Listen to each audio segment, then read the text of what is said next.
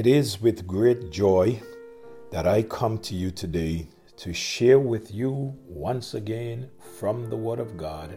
And I trust that as I share with you and you spend a little time listening to what I will share with you today, that your hearts will be blessed and encouraged, especially if you are a child of God, that you would see the importance of the study and that it will help you in your Christian walk. Thank you so much for listening today and um, giving me the opportunity to share with you. Edwin Young wrote a beautiful song, and this song stays on my mind many times. It is entitled, Have I Done My Best for Jesus? The first stanza says, I wonder have I done my best for Jesus, who died upon the cruel tree? To think of this great sacrifice at Calvary, I know my Lord expects the best from me. How many are the lost that I have lifted? How many are the chained I helped to free? I wonder, have I done my best for Jesus when He has done so much for me. The second stanza says, The hours that I've wasted are so many. The hours I've spent for Christ so few. Because of all my lack of love for Jesus, I wonder if his heart is breaking too. How many are the lost that I have lifted? How many are the chained I've helped to free? I wonder have I done my best for Jesus when He has done so much for me?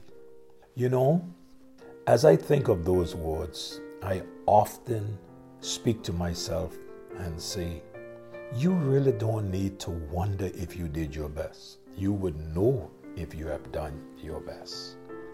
So, you and I, daily, as children of God, we should determine and set out to do our best for the Lord. Some weeks ago, I was sharing with you doing your best for the Master. This morning, I want to start another little series with you, and I have entitled the series A Useless Life on Earth. A Christian with a useless life on earth. And I want to read Genesis chapter 12, the first five verses for you as we look at this portion of scripture in regards to being a Christian, a saved soul, but a useless life. In verse 1 of Genesis 12, the Bible says, Now the Lord had said unto Abraham, Get thee out of thy country, and from thy kindred, and from thy father's house, unto a land that I will show thee. And I will make of thee a great nation, and I will bless thee, and make thy name great, and thou shalt be a blessing. And I'll bless them that bless thee, and bless him that curseth thee, and in thee shall all the families of the earth be blessed. So Abram departed, as the Lord had spoken unto him. And Lot went with him, and Abram was seventy and five years old when he departed out of Haran. And Abram took Sarai his wife, and Lot his brother's son, and all their substance that they had gathered, and the souls that they had gathered in Haran, and they went forth to go into the land of Canaan, and into the land of Canaan they came. Well, this is the beginning of a, wonderful story, a story of Abraham and Lot. You we look at this portion of scripture and we see God speaking to Abraham and telling him that he wants him to leave home and go to a place, the place of Canaan. And he explained him how things would be when he gets there. And Abraham decided to take his nephew Lot with him.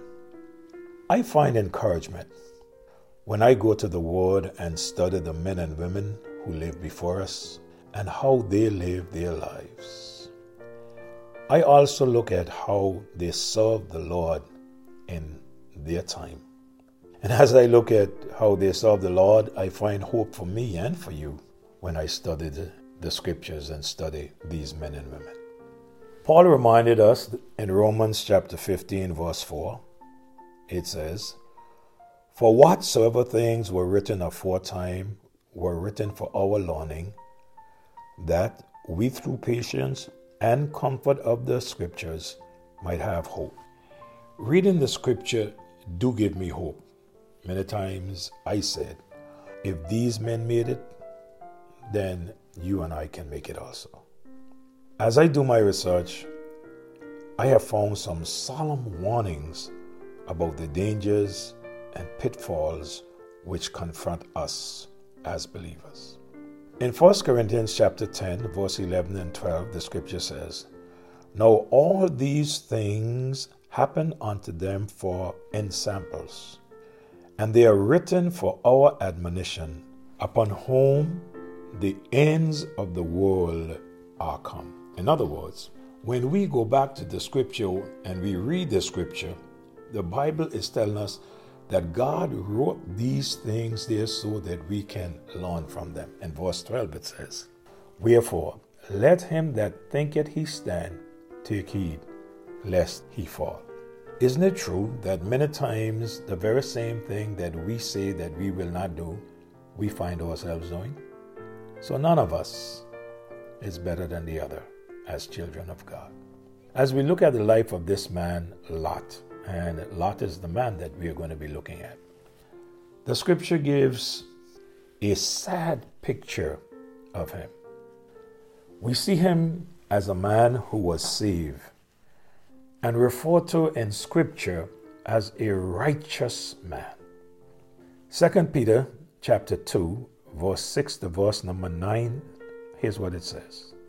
And turning the cities of Sodom and Gomorrah into ashes, condemned them with an overthrow, making them ensample or example unto those that after should live ungodly, and delivered just Lot, vexed with the filthy conversation of the wicked. For that righteous man dwelling among them, and seeing and hearing, vex his righteous soul from day to day with their unlawful deeds. Verse 9 For the Lord knoweth how to deliver the ungodly out of temptation, and to reserve the just unto the day of judgment to be punished. As I read this scripture, I noticed that the Word of God refers to Lot as a just man he said, and delivered just Lot. While Lot was living in Sodom, the scripture said, vexed with the filter conversation of the wicked. And then the scripture gave him another wonderful name again. You know, it's one thing for somebody to tell you something, it is something else when the Word of God says it. It says, For that righteous man dwelling among them in seeing and hearing, vex his righteous soul from day to day with the unlawful deeds. In the New Testament language, you and I must accept that Lot was a saved man. The Bible referred to him as a righteous man. He was a saved man.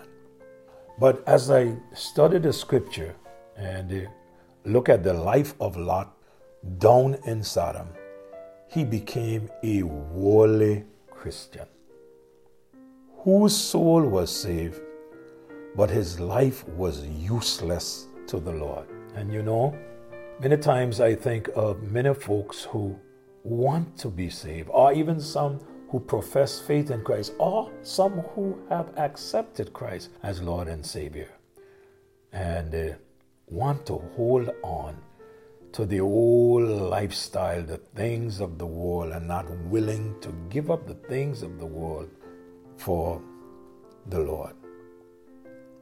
Now, as I said, he became a worldly Christian. His soul was saved, but his life was useless to the Lord. Now, this all took place. Why? Because he lived for self. He was in bondage to things. He became involved in the evils of the day. And we are going to follow him around and see how he lived his life and the results that he received based on how he lived his life.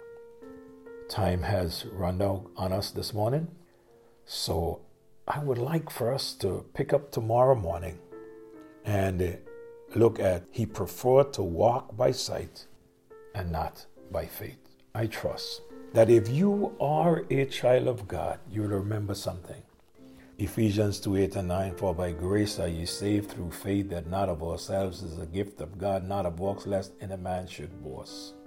10 says, For we are his workmanship created in Christ Jesus. If you are a child of God, God could have taken you home when he saved you, but he left you here for a purpose, and that is to serve him. And one of these days, when you and I get before him, he will reward us for our service that we have rendered unto Him here on planet Earth. Please make sure that your soul is safe, but make sure that your life is also counting for Him. Our Father, we thank you so much for the Word of God. We thank you for the privilege of being able to come and share the Word with these, your people, and I trust this day, Lord, that your Word would be accepted, and as it is accepted, Dear God, that we would apply the things that we have learned to our lives and help us to be all we can for you. Bless your people now. Keep them all safe, especially in these times. In Jesus' name I pray. Amen. May God bless you all. Do have a great day in the Lord.